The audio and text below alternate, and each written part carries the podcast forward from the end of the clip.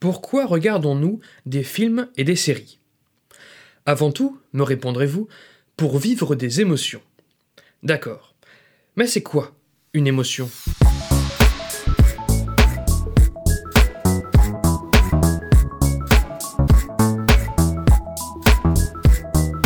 Salut et bienvenue dans ce 29e numéro de Comment c'est raconté, le podcast qui déconstruit les scénarios un dimanche sur deux.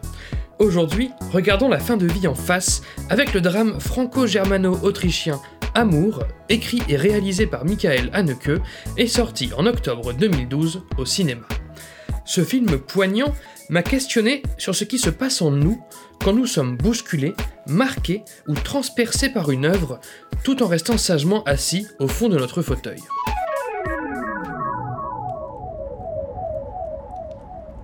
Georges et Anne couple d'octogénaires cultivés, sont tous deux professeurs de musique à la retraite. Leur fille, également musicienne, vit à l'étranger avec sa famille. Un jour, Anne est victime d'une attaque cérébrale. Lorsqu'elle sort de l'hôpital et revient chez elle, Anne souffre d'une hémiplégie. L'amour qui unit le vieux couple va alors être mis à rude épreuve, extrait de la bande-annonce. Tout à l'heure, quand je suis entrée, je me suis rappelé comment je vous écoutais toujours faire l'amour quand j'étais petite. Ça me donnait le sentiment que vous vous aimiez et qu'on resterait toujours ensemble.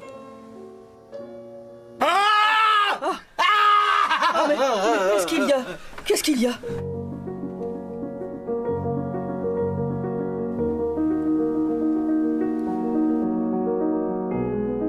Non, it's not okay. Qu'est-ce qui se passe?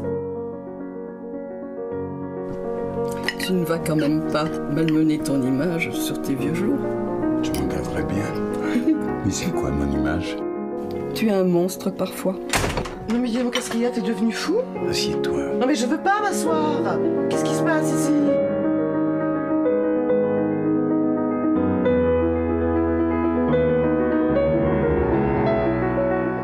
Avant de démarrer cette étude, quelques avertissements de rigueur. Premièrement, je ne suis ni psychologue ni chercheur en sciences sociales, or, le sujet que nous abordons ne met déjà pas tous les professionnels d'accord et n'est pas une science exacte, donc gardons un certain recul sur ce qui sera énoncé ici. Deuxièmement, vous le remarquerez, l'analyse suivante traitera du sujet de l'émotion, mais très peu du film Amour en lui-même, car ce qui nous intéresse aujourd'hui sur les principes propres à l'émotion que le spectateur ressent et assez peu sur la façon de provoquer cette émotion dans le cadre d'une écriture dramatique. Troisièmement, j'ai fondé l'essentiel de cette étude sur le passionnant ouvrage de la docteure en psychologie Anna Tcherkassov intitulé Les émotions et leurs expressions, qui synthétise les différentes approches de la notion d'émotion. Ainsi, toute information dont je ne préciserai pas la provenance proviendra probablement de ce livre. Enfin, quatrième et dernier avertissement, vous l'attendiez, attention spoiler. Pour commencer, situons ce qu'est une émotion. Elle figure parmi un ensemble d'états affectifs. Un état affectif est relatif à toute sensation de plaisir ou de déplaisir.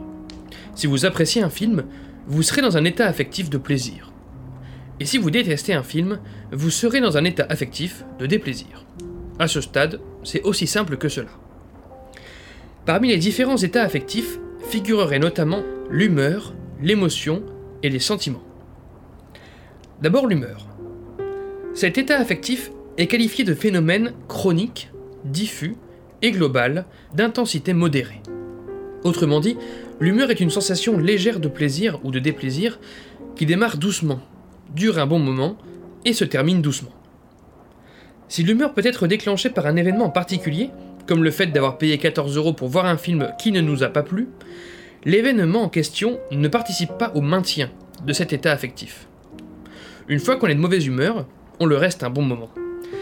Cela nous prédispose à réagir plus fortement à certains événements.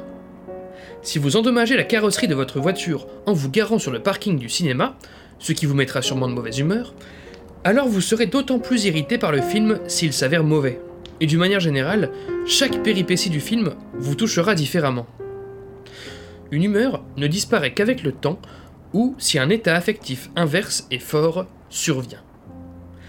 Distinguons bien l'humeur du tempérament.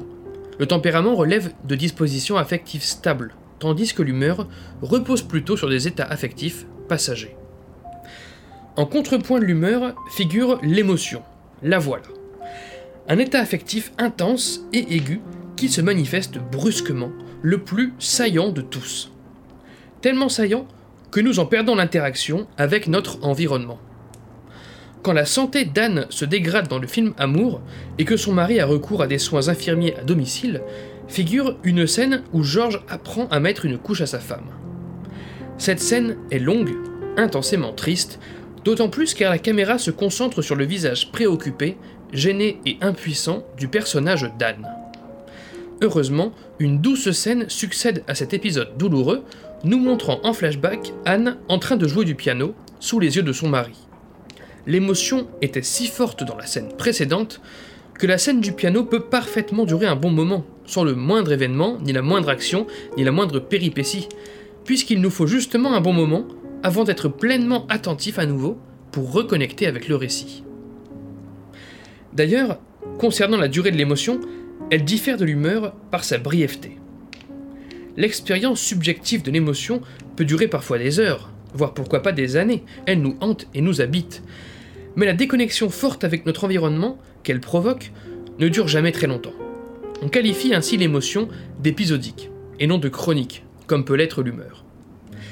Par ailleurs, si on ne présente pas 36 humeurs différentes, on est juste de bonne ou de mauvaise humeur, on dénombre toute une palette d'émotions, telles que le dégoût, la joie, la tristesse, la peur ou la colère. De plus, les professionnels de la psychologie et des sciences sociales se seraient mis d'accord sur la caractéristique suivante de l'émotion, elle survient quand quelque chose que l'on attendait ne se produit pas, ou quand quelque chose que l'on n'attendait pas se produit. Autrement dit, cet état affectif naît de la surprise. Je pense par exemple à cette scène perturbante du film Amour, où Anne perd subitement toute capacité d'interaction au moment de sa première attaque cérébrale. Enfin, concernant l'émotion, tout terme dont on ne peut pas substituer les deux verbes être et se sentir est exclu du domaine émotionnel. Que vous disiez je suis heureux ou je me sens heureux, cela revient au même. Par contre, vous pouvez vous sentir coupable sans être coupable, et réciproquement. Dans ce cas, nous avons plutôt affaire à un troisième état affectif, le sentiment. Après l'humour et l'émotion, intéressons-nous donc au sentiment. Celui-ci est un état affectif conscient et porté vers un objet ou une personne en particulier. Comme je le disais, on n'est pas de mauvaise humeur contre quelqu'un, on l'est en général, tandis que l'on éprouvera un sentiment précisément à l'égard de quelqu'un ou de quelque chose.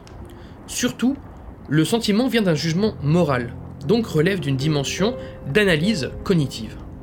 Je pense par exemple à cette scène du film Amour où une infirmière s'occupe n'importe comment d'Anne, elle lui coiffe très mal les cheveux, la brusque, lui parle comme à un bébé de deux ans, et la force à regarder le sinistre résultat dans un miroir.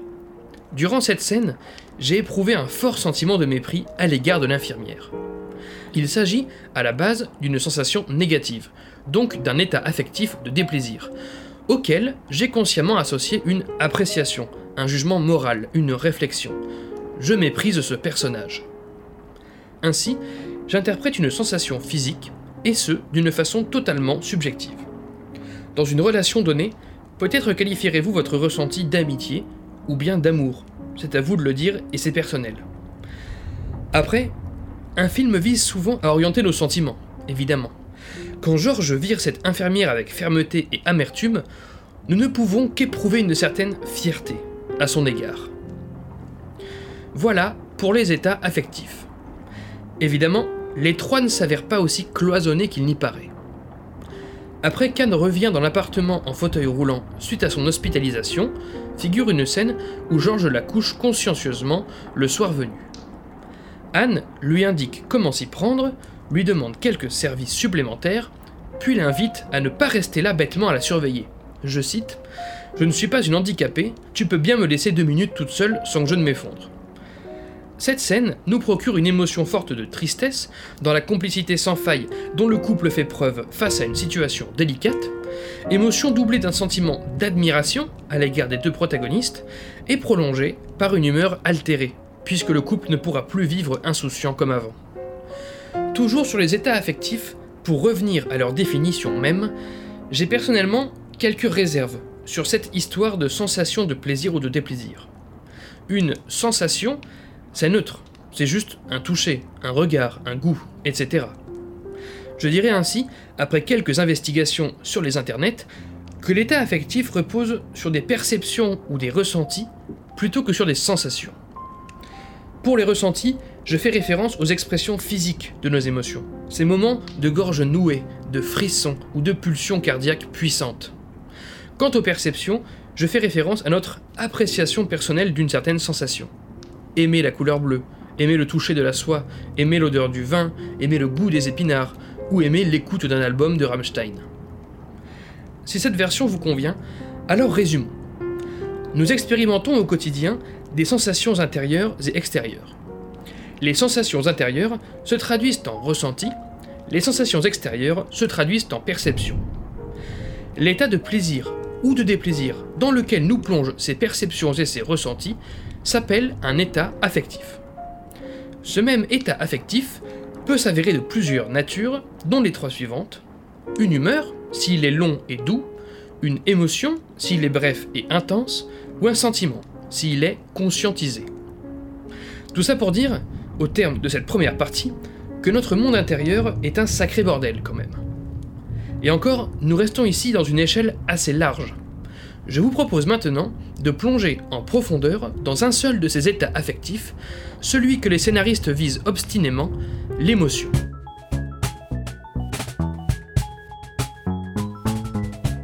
read people that you like um, and try to figure out why you like. And when you see something or read something you don't like, try to figure out why you don't like that. Be a diagnostician.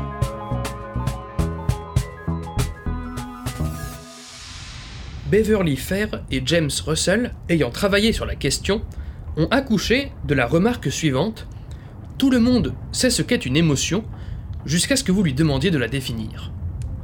Quoi de plus relatif ou de plus insaisissable qu'une émotion? Et surtout, de plus personnel, de plus intime? Ce n'est pas pour rien que nous éprouvons le besoin de parler d'un film que nous avons vu, d'un livre que nous avons lu, ou de n'importe quel épisode émotionnel de notre vie. Ce que nous considérons comme un travail de critique ou une information quelconque à transmettre relève en réalité du besoin de clarifier ce qui est confus dans notre tête en mettant des mots dessus. Communiquer son émotion, c'est chercher du sens. En outre, si nous ne parvenons pas ainsi à établir clairement ce en quoi consistait telle ou telle émotion, au moins nous sentons-nous compris, écoutés, reconnus et réconfortés par le simple fait de la partager avec d'autres. Étudier le film Amour d'Anneke m'a permis d'explorer cette ambivalence entre cruauté de la fin de vie et tendresse d'un couple complice. J'ai pu questionner mon rapport à la vieillesse, dans un film qui montre un corps âgé nu, dans une société qui les cache, qui montre des octogénaires débrouillards, dans une société qui les infantilise, qui montre la lente dégénérescence d'un corps humain, dans une société où la mort est tabou, qui nous montre l'importance pour une personne âgée de choisir où elle se verra médicalisée, en dépit du souhait de ses enfants, ou encore qui nous montre une euthanasie comme un acte d'amour libérateur, malgré la violence de l'instant. Cette œuvre déchirante nous emmène sur un sujet en jachère saturé de dilemmes, celui de la fin de vie, venant bousculer nos conceptions confortables pour le meilleur et pour le pire. Ainsi, vous partager cette analyse me permet, personnellement, d'établir pourquoi il m'a tant marqué quand je l'ai vu la première fois et d'y trouver un sens. L'exercice de verbalisation des émotions trouve d'autres obstacles en plus de la complexité de cet état affectif. Premièrement, chacun ne conçoit pas les émotions de la même façon. Certains y voient un processus darwinien, donc une réponse automatique, innée et primaire à notre environnement permise par l'adaptation de l'être humain au monde durant la sélection naturelle, d'autres y voient un pur produit de notre culture, où l'être humain reproduit par mimétisme les émotions que ses semblables lui présentent pendant son enfance, d'autres encore y voient un mélange des deux, une interface entre l'humain et ce qui l'entoure, comme un pare-feu qui viendrait analyser et filtrer les stimuli rentrants et les réactions sortantes. Deuxièmement, il est compliqué de définir nos émotions car, comme nous le disions, tous les théoriciens ne partent pas sur les mêmes bases. Si vous preniez connaissance de la palette des émotions proposée par Robert Plutchik sur la page Wikipédia des émotions, vous découvrirez notamment l'ennui, la confiance ou la surprise. Or, si on s'en tient aux définitions introduites dans la première partie de ce podcast, nous conviendrons que l'ennui et la confiance sont plutôt des sentiments, puisque nous établissons un jugement sur un ressenti ou sur une perception, tandis que la surprise n'est pas une émotion, puisqu'elle n'est pas de nature clairement plaisante ou clairement déplaisante. Troisièmement, notre capacité à partager nos émotions est tributaire d'un facteur culturel. D'une culture à l'autre, on ne présente pas le même vocabulaire, le même rapport aux émotions. Les émotions varient considérablement d'une société à l'autre. Le concept même d'émotion n'est pas équivalent dans toutes les cultures, déjà qu'il n'est pas forcément si bien défini dans le nôtre. De fait, le film Amour ne trouvera peut-être pas son public sur d'autres continents non seulement pour des questions de goût ou d'idéologie ou de culture, mais également car tous les êtres humains n'éprouvent pas les mêmes gammes d'émotions. Si je peux me permettre de digresser, ce facteur culturel m'interpelle, car les histoires sont justement présentées comme universelles, donc susceptibles d'unir tous les êtres humains, non? Eh bien, justement non. Le côté positif de la dimension culturelle des émotions réside dans la capacité que les émotions ont d'unir les gens d'une même culture, de donner du sens à un monde commun. Le cinéma, entre autres, constitue un échange collectif du sens et des usages du monde.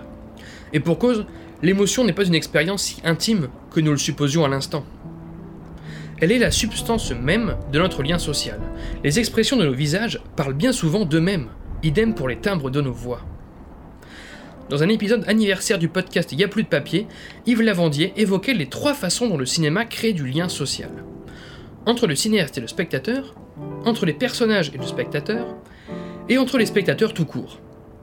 Expérimenter des émotions devant un film comme Amour, c'est se situer par rapport au personnage, c'est éprouver un sentiment à l'égard de l'auteur, puis, par évocation de nos émotions vécues, c'est développer des liens et des affinités avec les autres spectateurs. De fait, l'émotion n'est pas qu'un phénomène personnel attribuable à notre cerveau, elle intervient surtout dans des interactions interpersonnelles. Parenthèse fermée, posons-nous une dernière question, comment un film provoque-t-il des émotions? Je ne parle pas ici des moyens dramaturgiques à disposition des scénaristes, mais plutôt de la façon dont un film nous bouleverse. Si on en croit Aristote et son traité poétique, une représentation dramatique permet à son auditoire de vivre une catharsis. Ce phénomène consiste à présenter symboliquement une émotion forte pour permettre au spectateur de s'en purger lui-même. En vivant une aventure par procuration, le spectateur en vit les problématiques et peut alors, inconsciemment, y confronter les siennes. A l'inverse, si ces problématiques lui sont évoquées frontalement, littéralement, il lui est impossible de se les approprier, de les vivre. En effet, comme nous l'évoquions dans d'autres numéros du podcast, il ne suffit pas de montrer un personnage triste pour faire pleurer le spectateur. Si vous prenez le film Amour, Anne et Georges sont d'un positivisme presque sans faille. Ils affrontent tous les obstacles que la fin de vie place sur leur chemin, mais ne pleurent que très rarement. Nous ne sommes en vérité pas émus de les voir tristes, nous sommes émus car nous vivons ce qu'ils vivent en temps réel, car nous traversons les épreuves qu'eux-mêmes traversent. Ce phénomène ouvre la porte à une dernière caractéristique fondamentale de l'émotion, ce ne sont pas les événements qui nous émeuvent, mais l'idée que l'on s'en fait. Un homme qui achève une femme sur son lit de mort nous choque, mais s'ils étaient mari et femme, et si la femme ne cessait de souffrir et de gémir, alors nous nous disons qu'il s'agit d'une certaine forme de libération. Voilà en quoi un film peut orienter des situations afin de guider l'émotion qu'il souhaite nous faire ressentir. Cet épisode touche à sa fin, je ne vous avais pas menti sur son caractère très théorique, tout ça pour en venir au fait que le cinéma repose sur une fondation infiniment floue, relative et opaque. Cette fondation, l'émotion, devient alors garante d'un art qui jamais non plus ne pourra se voir parfaitement défini, nous condamnant à l'explorer sans fin et à n'émettre que des hypothèses.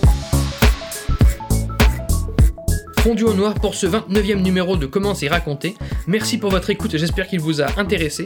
Retrouvez toutes les sources de cet épisode et tous les liens du podcast dans la description et sur ccrpodcast.fr, dont Facebook, Insta, SoundCloud, Spotify, tout ça, tout ça, mais encore et surtout Apple Podcast. Pour ce dernier, je vous invite à laisser 5 étoiles et un commentaire, c'est très important pour le référencement du podcast. Podcast dont l'habillage musical était signé Rémi Le Sueur, je le rappelle, et le Nona Cosa remercie.